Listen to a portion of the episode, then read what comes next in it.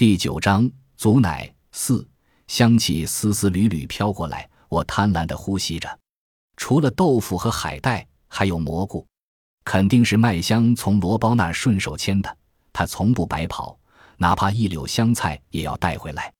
仿佛这样他就能让罗包受伤，他就会因此而重视他，甚至从此再不提离婚。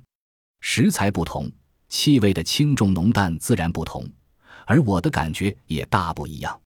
有时我觉得置身于水浪中，抛起沉落，如鱼畅游；有时我觉得枯瘦的身躯被融化了，如春日的溪水，沿着沟渠，沿着山脚，沿着草地的皱褶流向远方；有时我突然就漂浮到空中，如云朵来去自由，没了羁绊，没了束缚，在茫茫天宇来回游荡，不在乎来路，不在乎归途。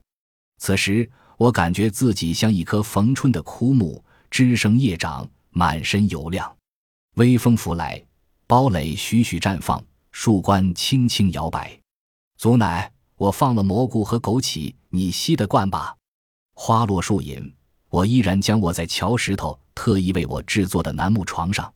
足奶，我没见到罗包，不知他是不是躲了，可是我见到那个大肚子贱货了，要不是豁唇拦着，我就扑上去撕他了。